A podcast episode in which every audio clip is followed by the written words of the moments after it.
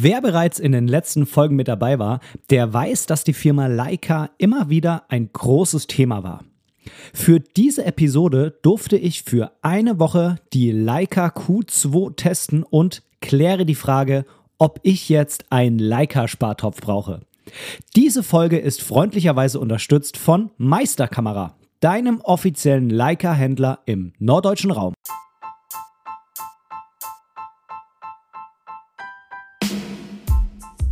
Moin und herzlich willkommen zu Momente deiner Geschichte, der tiefgründige Fotopodcast.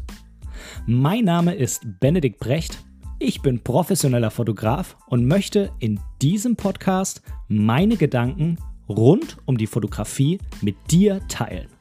Viel Spaß beim Zuhören. Moin, schön, dass du wieder dabei bist bei meinem Podcast. Es ist genau die perfekte Zeit, um Podcasts zu hören. Zum einen natürlich, weil Podcasts einfach immer gehen, aber vor allem jetzt, wenn es draußen einfach nochmal ordentlich kälter geworden ist und auch die Straßen wieder ziemlich eingeschneit sind. Ja, zwischen meiner Winterwunderland-Folge und jetzt war es ja, ja zwischendrin nochmal deutlich wärmer geworden. Es war eigentlich überhaupt gar kein Schnee mehr da und normales Wetter für Januar, Februar. Und dann ging es jetzt wieder los. Und ich saß gestern oder vorgestern Morgen, äh, also ich saß beide Morgen im Auto, ich weiß aber nicht mehr an welchem Tag das es war, habe ich um 5.30 Uhr Nachrichten gehört. Und als dann der Nachrichtensprecher gesagt hat, sehr verehrte Damen und Herren, äh, ich hoffe, Sie bringen jetzt etwas Zeit mit. Ich lese jetzt die Verkehrsmeldungen vor und das sind 37. Dann habe ich aber auch wieder ganz, ganz schnell auf einen meiner Lieblingspodcasts umgeschaltet. Mm, das heißt, auch wenn du vielleicht mal in so einem Stau stehst oder eben auch nicht, äh, ist im Moment der perfekte Zeitpunkt, um die ganzen alten Folgen von mir nochmal durchzuhören. Auf dem Weg zur Arbeit hatte ich dann aber ziemliches Glück. Da war keine wirkliche Herausforderung, was den Verkehr anging. Da waren sogar relativ wenig Leute unterwegs. Ja, eine Nachricht vielleicht noch vorweg ein kleiner Hinweis, bevor wir mit dem eigentlichen Thema heute anfangen. Und zwar habe ich es mit meinem Podcast in die regionale Zeitung geschafft. Und zwar in die Ausgabe von letztem Mittwoch, also vom 3.2.2021. Und zwar in der Ausgabe der Nordheide der Kreiszeitung Wochenblatt.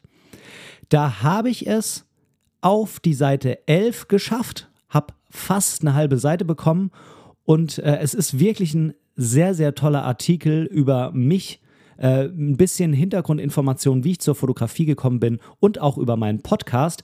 Und an dieser Stelle möchte ich auch nochmal ganz recht herzlich dem lieben Lennart Möller danken. Lennart ist nämlich der Kollege, der den Artikel für mich verfasst hat und den dann quasi auch in die Zeitung mit reingebracht hat. Also vielen lieben Dank dafür. Es ist wirklich ein sehr, sehr toller Artikel geworden. Ich packe dir lieber Hörer, nochmal entweder den Artikel oder den Link, muss ich mal schauen, wie ich es mache, in die Show Notes mit rein. Und dann kannst du dir den Artikel auch einfach mal durchlesen, falls du jetzt nicht zum Einzugsgebiet der Kreiszeitung bzw. des Wochenblatt gehörst.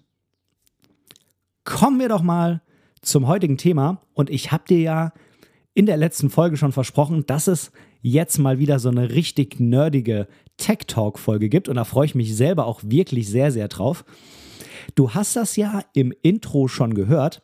Es geht heute um die Kamera Leica Q2 und es ist die erste Folge, bei der ich auch einen kleinen Sponsor habe.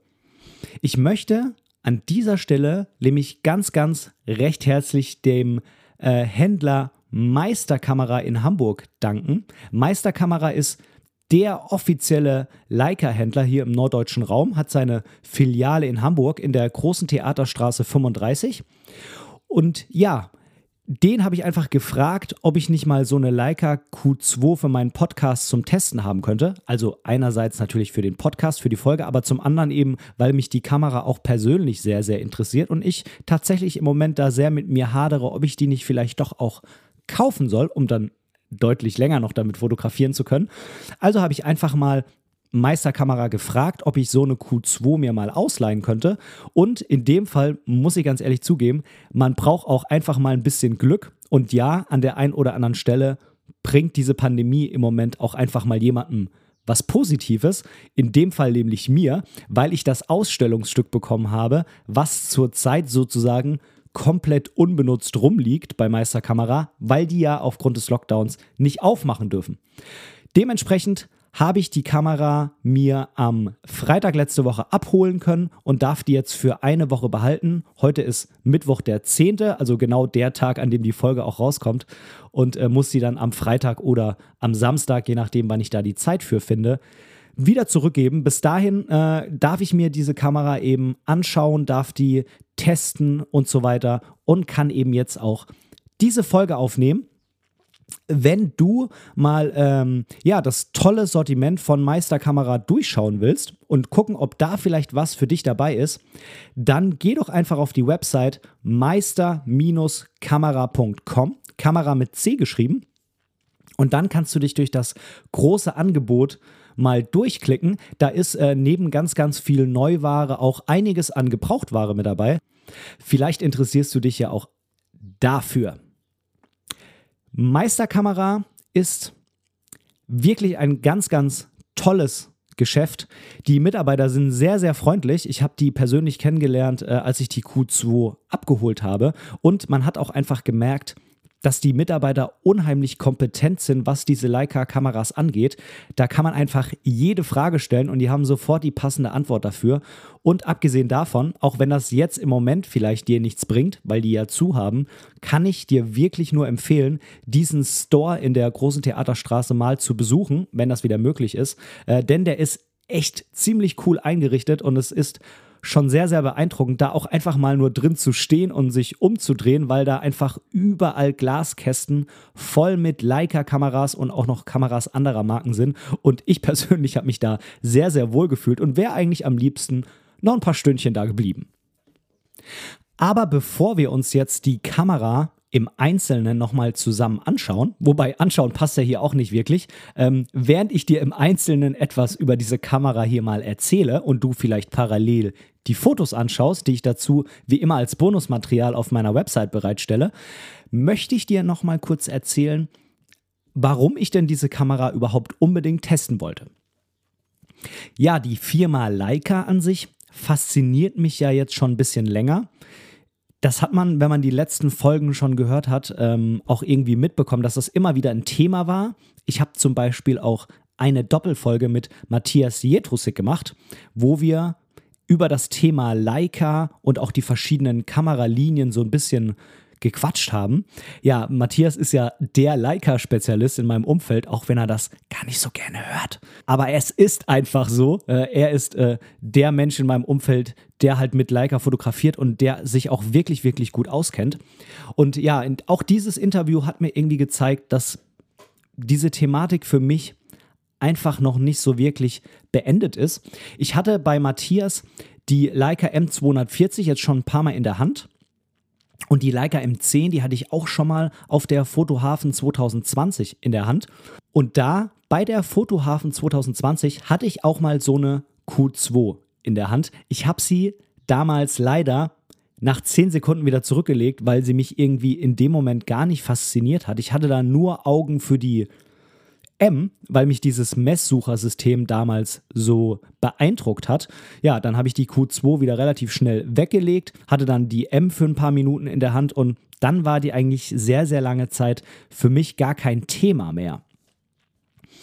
Sie ist jetzt für mich aber deshalb so interessant gewesen, weil ich quasi ja eine Kamera suche als immer dabei Kamera und das ist eben nicht die Canon, die ich habe, die Canon EOS R mit dem 35, weil die mir einfach zu groß und zu schwer ist, auch wenn ich zum Beispiel diesen Vollformat-Look davon sehr, sehr schätze. Und wenn ich mich ja entscheiden müsste, das habe ich ja auch schon mal in einer der vergangenen Folgen dir erzählt, dann wäre das mein Mittel der Wahl, aber eben nur, wenn ich mich für immer für nur eine Kamera entscheiden müsste. Das heißt ja nicht, dass ich auch diese Kamera mit dem Objektiv dann auch immer benutzen will, wenn ich mich nicht entscheiden müsste.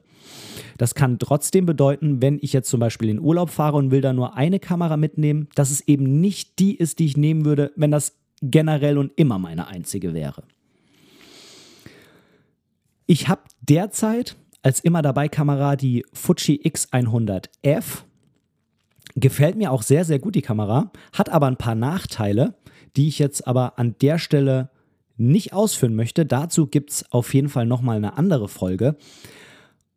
Und ich habe gemerkt, ich muss irgendwas ändern an dieser immer dabei Kamera. Also die Fuji X100F, die wird es wohl nicht bleiben. Das ist soweit schon klar für mich. Und einer der Kandidaten als Ersatz ist dann sozusagen die Leica Q2, weil sie einfach in das Format reinpasst, was ich mir so für eine immer dabei Kamera vorstelle, sowohl von der Größe als auch von der Beschränktheit und trotzdem von der Bildqualität.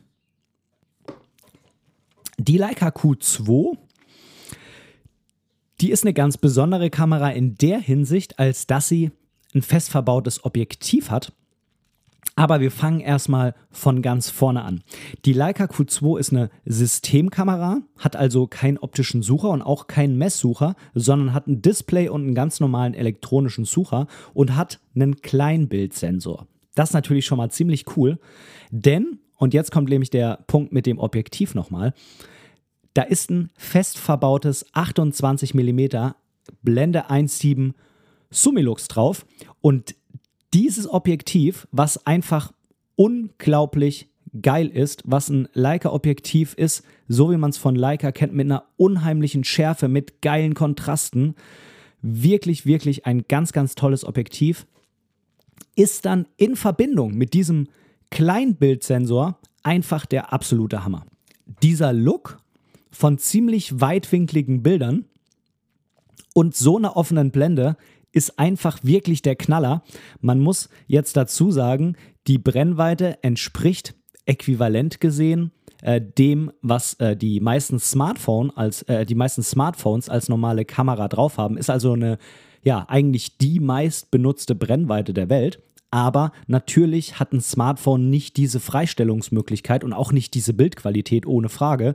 Und mit dieser 1,7er Blende ist das wirklich der absolute Hammer.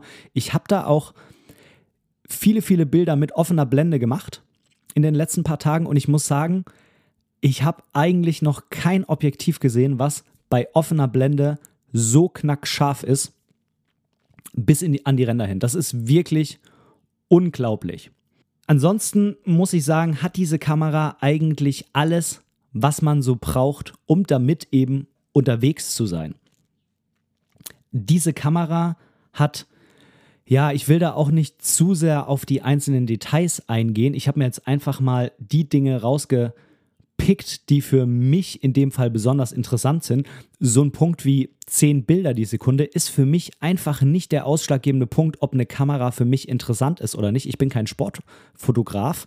Hm, alles, was über 5 Bilder liegt, ist für mich völlig in Ordnung. Und ob das jetzt 10, 8 oder 12 sind, macht für mich eigentlich nicht wirklich einen Unterschied. Aber andere Dinge machen für mich einen Unterschied. Nämlich zum Beispiel, dass sie einen unheimlich schnellen Autofokus hat.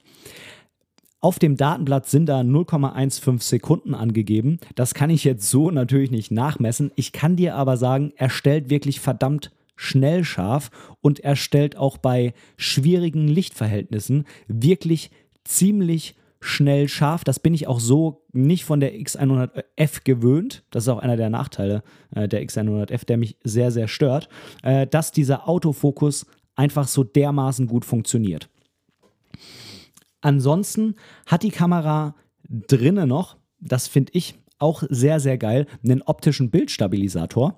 Und das finde ich nicht fürs Fotografieren jetzt unbedingt zwingend notwendig, ist nice to have, aber für mich nicht das Ausschlusskriterium. Für mich ist es sehr, sehr interessant, wenn es ums Film geht.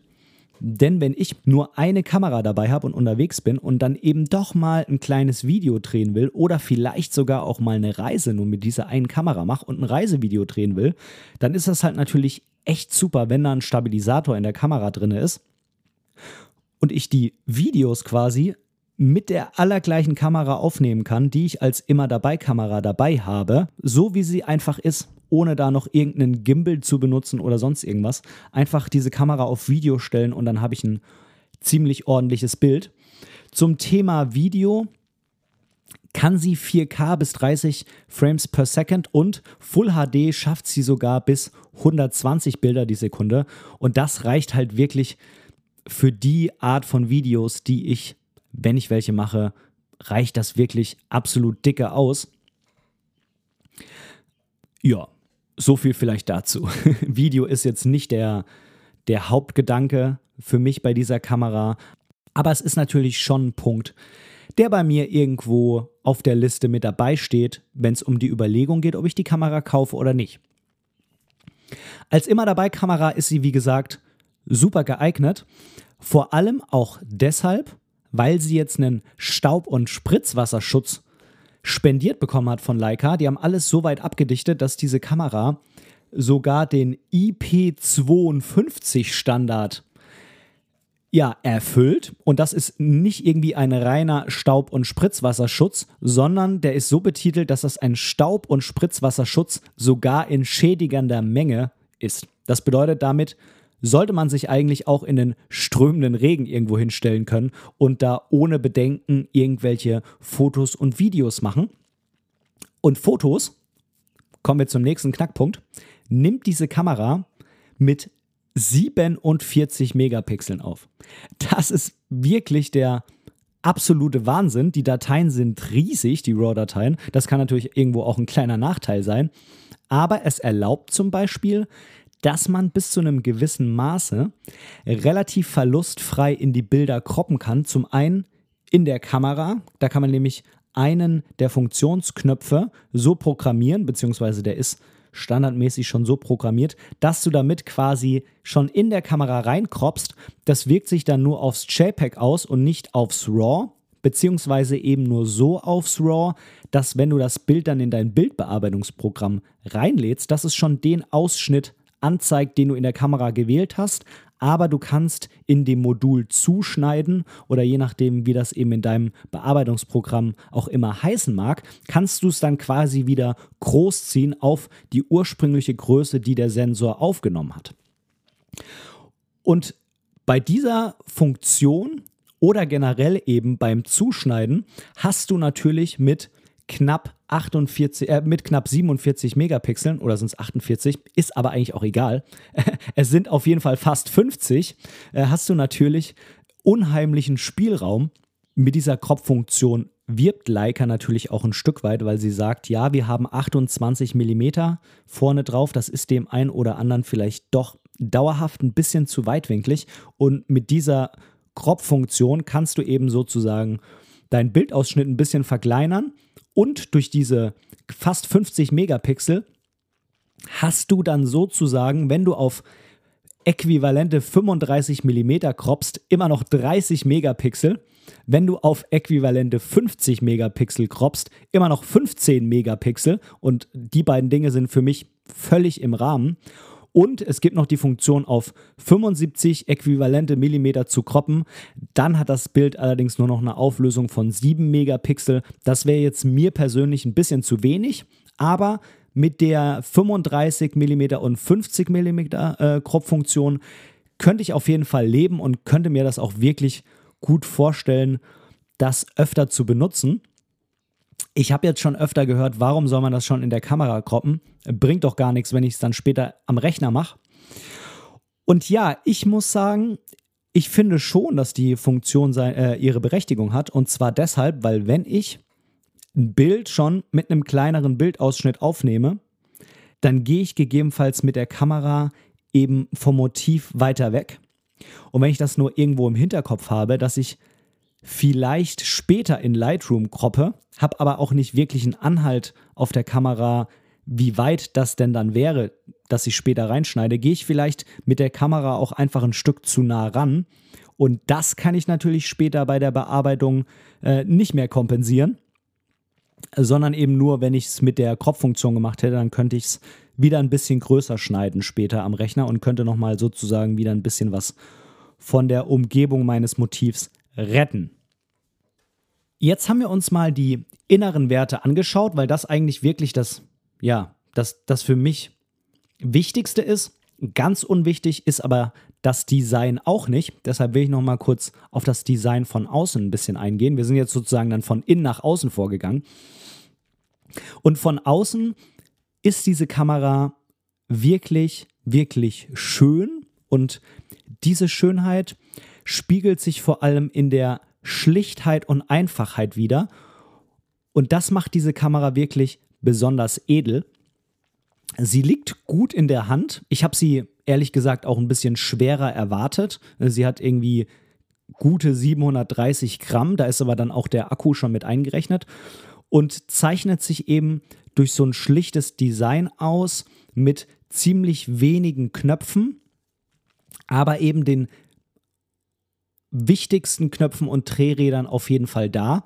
Ich kann die Blende sozusagen vorne am Objektiv verstellen. Ich kann die auch nur vorne am Objektiv verstellen. Also es gibt da kein Blendendrehrad irgendwo auf der Kamera, was ich noch als solches definieren kann, sondern ich drehe, ich, ich stelle die Blende vorne am Objektiv ein. Und äh, ich habe auch ein Rad für die Verschlusszeiten oben auf der Kamera. Ansonsten gibt es wirklich relativ wenig Knöpfe. Noch den einen Ausschalter. Ich habe noch ein äh, Wahlrad, was ich mir frei belegen kann, zum Beispiel mit der Belichtungskorrektur. Ich habe hinten ein Steuerkreuz und noch ein Play, FN und Menü-Button.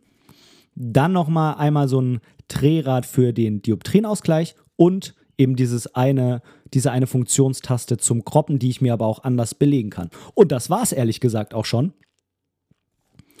an Knöpfen und Drehrädern. Was noch dazu kommt, äh, ist die ja, wie soll ich sagen, das ist das äh, Fokusstäbchen zum manuellen Scharfstellen, was man freischalten kann. Dann geht die Kamera aus dem Autofokus-Modus raus und ich kann quasi manuell das Objektiv scharf stellen. Und das ist ganz schön gelöst, weil es ähm, ja so ein ähnliches Gefühl wie bei einer M hervorruft. Es ist so ein Fokusstäbchen, bei dem man den Finger reinlegt und ähm, damit dann drehen kann. Und es gibt noch einen kleinen Ring, mit dem kannst du die Kamera dann in den Makromodus versetzen. Das ist ganz cool gelöst. Dann verschiebt sich nämlich einmal die Fokusskala auf dem Objektiv und es kommt so eine neue Makrofokusskala zum Vorschein. Und dann kannst du mit der Kamera nämlich auch ziemlich nah an Motiv rangehen, bis zu 17 Zentimeter. So, das war es eigentlich auch schon. Mehr ist da nicht an der Kamera dran, mehr ist da nicht drauf. Die ist unheimlich aufgeräumt Fühlt sich super in der Hand an, nichts wackelt, nichts klappert, die ganzen Drehräder sind ja wirklich toll, was das, äh, was das Ansprechverhalten sind und ja, fühlt sich einfach gut an. Ich persönlich, ich mag auch sehr diese Einstellräder für Blende und Verschlusszeit, weil man damit nämlich anders als bei den meisten Kameras mit diesem Blendenpriorität-Modus und M-Modus und äh, Vollautomatik-Modus und so weiter und so fort, das mag ich irgendwie gar nicht, kann man hier eben, je nachdem, wie man die Drehräder einstellt, das für sich entscheiden. Wenn man zum Beispiel eine feste Blendenzahl auswählt, nehmen wir doch mal hier einfach 1,7 und bei dem Verschlusszeitenrad wähle ich jetzt Auto, dann bin ich automatisch in der Funktion Blendenpriorität. Wenn ich jetzt aber zum Beispiel die Blende auf Auto stelle und wähle eine feste Verschlusszeit, dann bin ich sozusagen in der Zeitpriorität, denn ich wähle ja die Verschlusszeit fest und die Blende wählt die Kamera. Und äh, zusätzlich kann ich natürlich auch nochmal äh, im Menü dann die ISO so einstellen, wie ich sie haben will, auch auf Auto oder fest. Und wenn ich eben beides auf Auto drehe, dann ist die Kamera im Vollautomatikmodus. Und wenn ich beide Werte selbst einstelle, also zum Beispiel Blende 4 und, keine Ahnung, Verschlusszeit 125. Dann sind die beiden Werte ebenso eingestellt. Und äh, ja, das äh, finde ich ziemlich cool. Ist ein ähm, genauso bei der Fuji gelöst und das gefällt mir auf jeden Fall gut. Ja, es gibt eigentlich nicht viel mehr noch zu dieser Kamera zu sagen. Ich gucke gerade mal nach unten. Ja, der Akku, der hier drin ist, ist der Akku, der wohl auch in der SL2 von Leica drin ist. Der hat, mal gucken, ob es hier drauf steht, 1860 Milliampere. Das heißt, der ist auch noch mal ein bisschen größer geworden als bei der Leica Q1. Und ja, ich hatte damit überhaupt gar keine Probleme. Ich denke mal, damit kommt man ganz gut über den ganzen Tag hinweg durch. Ansonsten, ja, wie es halt leider bei den ähm, Systemkameras heutzutage immer ist. Man muss halt mindestens noch einen zweiten Akku mitnehmen. Also dieser Luxus, den man von den Spiegelreflex mit ganz, ganz, ganz niedrigem Akkuverbrauch kennt, den hat man hier halt nicht. Aber gut sei es drum. Dafür hat man eben auch den elektronischen Sucher. Hinten drauf ist ein sehr, sehr tolles Display. Ist ein 3 Zoll TFT LCD Monitor und hat auch 1040 Bildpunkte. Hat einen Touchscreen, der eigentlich ganz gut funktioniert, aber es ist kein Flip- oder Klapp-Screen. Also der Bildschirm ist da fest eingelassen und man kann mit dem Bildschirm nichts machen. Stört es mich? Mh, mm, jein. Manchmal hätte ich schon ganz gern die Möglichkeit, den hochzuklappen, um irgendwas bodennah aufzunehmen. Aber es ist jetzt für mich nicht der absolute Dealbreaker. Das muss ich noch dazu sagen. Es unterstreicht halt irgendwo auch ein bisschen dieses schlichte Design und möglichst wenig Schnickschnack dran. Und äh, von daher kann ich das eigentlich ganz gut verzeihen. Ja, das war es jetzt erstmal zu den ganzen Specs der Kamera und äh, jetzt kommen wir doch mal auf meine Bewertung dazu. Ich habe äh, diese Woche sehr, sehr genossen mit der Kamera. Es hat mir sehr, sehr viel Spaß gemacht, damit zu fotografieren. Ich habe gemerkt, die 28 mm, die sind schon noch mal was anderes als mit den 35, die ich gewohnt bin. Also mit den 35 fühle ich mich irgendwie zu Hause. Das ist irgendwie so, ja, mein, meine Wahrnehmung. Das kann aber auch einfach Gewohnheit sein, weil ich eben sehr, sehr viel mit 35 fotografiere. Dazu müsste ich die Kamera dann äh, allerdings auch einfach ein bisschen länger als eine Woche haben, um mich da umzugewöhnen. Die Bildqualität fand ich wirklich phänomenal, auch bei Offenblende. Und das ist eben diese Verbindung von dem äh, Sensor und äh, diesem unheimlich geilen Leica-Objektiv. Das muss man einfach sagen. Äh, so ein 2817 Summilux, das ist schon wirklich echt krasse deutsche Wertarbeit und die Bildqualität ist über jeden Zweifel erhaben und das hat auch wirklich mega Spaß gemacht. Und ich, ich bin mir auch sicher an dem ein oder anderen Bild, was ich dir ähm, auf meiner Website bereitstelle, auch so eine Art Leica-Look gesehen zu haben. Vielleicht äh, ging es nur mir so, weiß ich nicht. Guck sie dir einfach mal an. Geh dazu auf meine Website www.benediktbrecht.de slash blog-podcast oder einfach links im Menü den Reiter blog-podcast auswählen und ja, da kannst du dir dann die ganzen Bilder zu dieser Folge unter der Folge 13 mal anschauen und dir da dein eigenes Bild machen. Bild der Bilder machen. ja, genau. Sehr gut, Ben. Du bist heute wieder unheimlich philosophisch hochwertig. Ja, das fand ich ziemlich gut. Ich habe die Kamera gerne mitgenommen. Es macht einfach Spaß, sie mitzunehmen. Es macht Spaß, sie in die Hand zu nehmen. Sie funktioniert einfach so, wie sie funktionieren soll. Bis auf eine kleine Einschränkung. Und das ist auch der erste Punkt äh, von den Dingen, die mir nicht gefällt. Mir fehlt ein Joystick hinten. Und das habe ich wirklich sehr, sehr deutlich gemerkt nämlich ein Joystick, mit dem ich meinen Fokuspunkt verschieben kann, wenn ich durch den Sucher schaue. Den Joystick hat meine Canon EOS R nicht, das stimmt, aber ich habe bei der Canon EOS R mehr Einstellmöglichkeiten bezogen auf diesen Touch-Fokus auf dem Display. Also ich kann bei meiner EOS R einstellen, dass ich bei ausgeschaltetem Display, wenn ich durch den Sucher schaue, mit meinem Daumen auf dem dunklen Display hinten den Fokuspunkt verschieben kann. Das geht bei der Leica auch, aber es geht mehr schlecht als recht. Das muss man einfach dazu sagen. Bei der EOS R kann ich zum Beispiel meinen rechten unteren Bildschirmbereich dafür definieren. Dann steuere ich auch nur mit dem rechten unteren Bildschirmbereich diesen Fokuspunkt. Und der Fokuspunkt ist eben da, wo er ist und wenn ich den Finger drauflege, verschiebe ich ihn. Und bei der Leica ist es so, es ist immer der ganze Display dafür aktiviert und wenn ich irgendwo hin meinen Finger hinnehme, um den Fokuspunkt zu verschieben, springt der Fokuspunkt immer so touch fokusmäßig erstmal auf diesen Punkt, auf dem ich meinen Finger habe. Und das nervt mich ein bisschen. Das muss ich ganz ehrlich sagen, das finde ich nicht gut gelöst. Und ähm, ja, den Fokuspunkt mit dem Steuerkreuz zu verschieben, ist auch nicht so geil. Das muss ich ehrlich sagen. Da finde ich meine Fuji deutlich cooler, weil die hat nämlich einen Joystick und ich muss sagen, wenn man mal so einen Joystick hatte, dann will man den eigentlich auch nicht mehr hergeben für irgendwelche Touch-Dinger. Äh, das stört mich auch so ein bisschen an meiner Canon EOS R, aber da habe ich halt einfach irgendwie das Gefühl, dass es benutzerfreundlicher gelöst ist. Das ist eigentlich so der große Kritikpunkt. Eigentlich eine kleine Sache nur. Damit könnte ich mich, denke ich, anfreunden. Und dann habe ich nochmal zwei kleine Kritikpunkte. Deshalb würde ich sagen, ich habe insgesamt zwei Kritikpunkte. Einer ist der Joystick und der andere Kritikpunkt, den teilen sich jetzt diese beiden Dinge, die ich anspreche.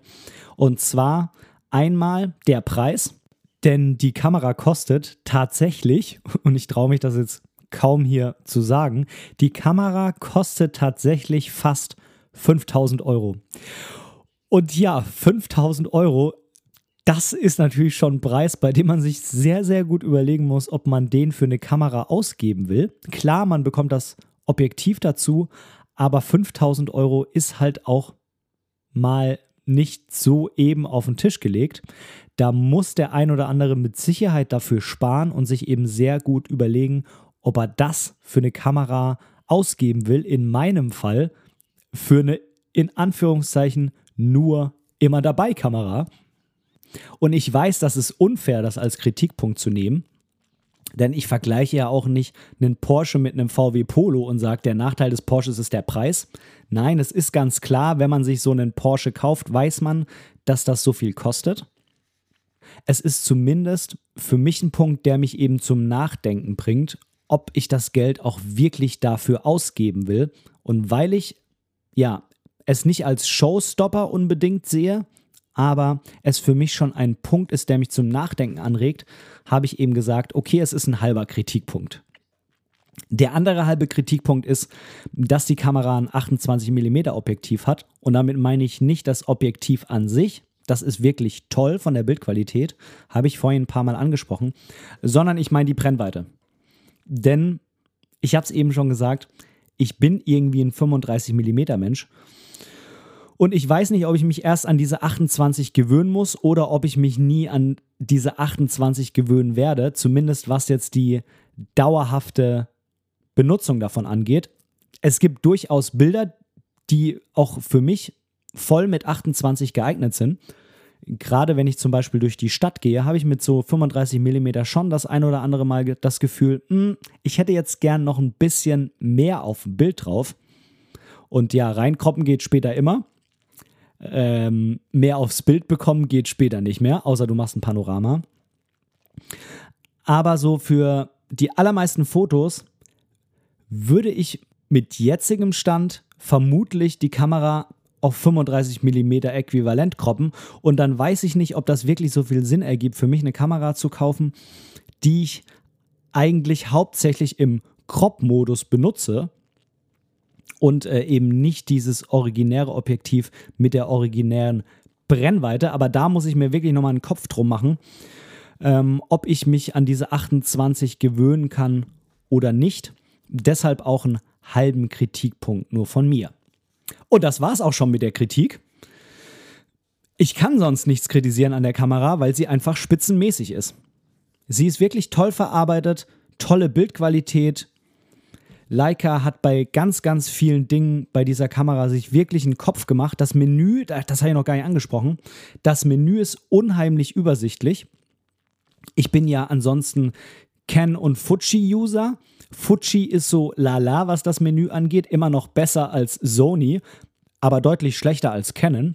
Und das Canon-Menü, das fand ich bisher eigentlich das Beste mit Abstand das, was am intuitivsten zu bedienen war und auch am aufgeräumtesten und irgendwie auch am logischsten konzipiert. Da setzt diese Leica hier auf jeden Fall nochmal einen drauf. Das ist das einfachste und klarste Menü, was ich je in meinem Leben an einer Kamera gesehen habe. Und das ist wirklich auch ein ganz, ganz fetter Vorteil. Das vielleicht jetzt nochmal hier so ein bisschen ausführlicher, weil ich das irgendwie vorhin vergessen habe. Wahrscheinlich, weil es eben so gut ist. Wenn man eine Kamera sich anschaut und äh, ja, für sich durchtestet und sich überlegt, was gefällt einem daran, was gefällt einem nicht, dann fallen einem ja die Dinge, die einem jetzt irgendwie stören und nicht gefallen, immer viel schneller auf als die, über die man sich eigentlich gar keine Gedanken macht, weil sie einfach funktionieren. Und das ist eben bei ganz, ganz vielen Dingen dieser Kamera so, ja, dass die einfach einem keinen Stein in den Weg legt und sie funktioniert einfach. Man muss sich keine Gedanken drüber machen, es funktioniert einfach so, wie es funktionieren soll. Auch zum Beispiel der manuelle Fokus der lässt sich schön bedienen und auch wenn das ein Fokus by Wire ist, das bedeutet, dass die Drehung des manuellen Fokusrings irgendwie elektronisch an das Objektiv übergeben wird, hat man hier trotzdem das Gefühl, dass es sehr, sehr nah an eine manuelle Scharfstellung von früher rankommt. Also auch das ist wirklich gut gelöst.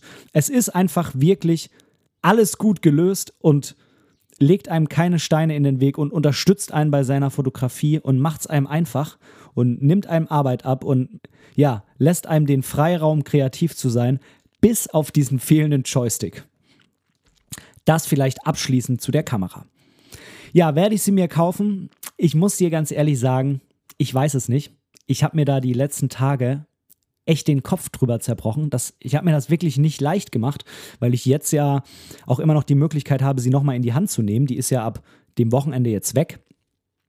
Und dann kann ich natürlich noch ganz viel länger drüber nachdenken, zwingt mich ja keiner, äh, eine Entscheidung zu treffen. Aber jetzt kann ich sie eben immer noch mal in die Hand nehmen und vielleicht auch mit der Fuji, die ich habe, vergleichen, nebeneinander stellen, die gleichen Bilder machen und so weiter und so fort. Ich weiß es nicht.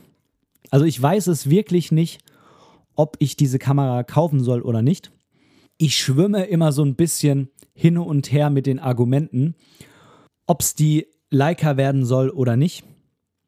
Ich kann nur zusammenfassend schon mal so viel sagen, es wird nicht bei der Fuji X100F bleiben. Es wird definitiv für mich eine andere Kamera kommen und ich werde die Fuji X100F auch verkaufen. Aber ich bin mir eben nicht sicher, ob das diese Leica hier wird oder nicht. Sie hat mich auf jeden Fall nicht enttäuscht und auch begeistert, aber ich kann mir einfach noch kein abschließendes Urteil darüber bilden. Um jetzt aber mal noch die Frage des Teasers von vorhin zu beantworten, ob ich einen Leica-Spartopf brauche. Also ja, ich brauche einen Spartopf. Ich weiß nur noch nicht, ob das am Ende dann ein Leica-Spartopf wird oder vielleicht ein Spartopf für eine andere Kamera. Da bin ich mir einfach noch nicht so ganz sicher. Es ist aber definitiv nicht verkehrt, jetzt schon mal einen Spartopf aufzumachen. Wenn es dann keine Leica und vielleicht ein bisschen was günstigeres wird, dann bleibt eben noch was vom Spartopf übrig oder der Spartopf ist schneller voll.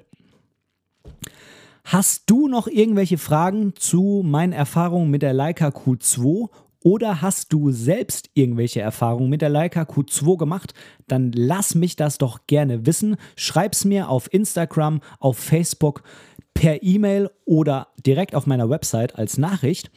Und dann kann ich das gerne in einer der folgenden Sendungen nochmal mit aufgreifen.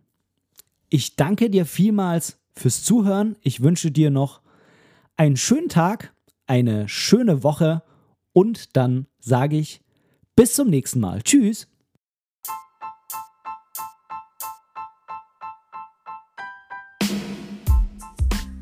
An dieser Stelle möchte ich Danke sagen. Danke, dass du mir für diese Episode dein Ohr geliehen hast. Denn als Hörer bist du der wichtigste Teil meines Podcasts. Hast du Themenwünsche oder Verbesserungsvorschläge?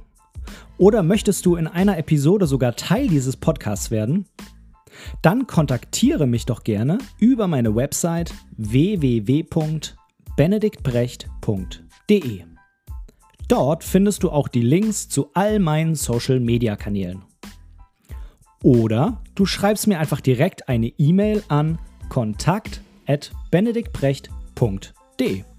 Ich freue mich auf dich.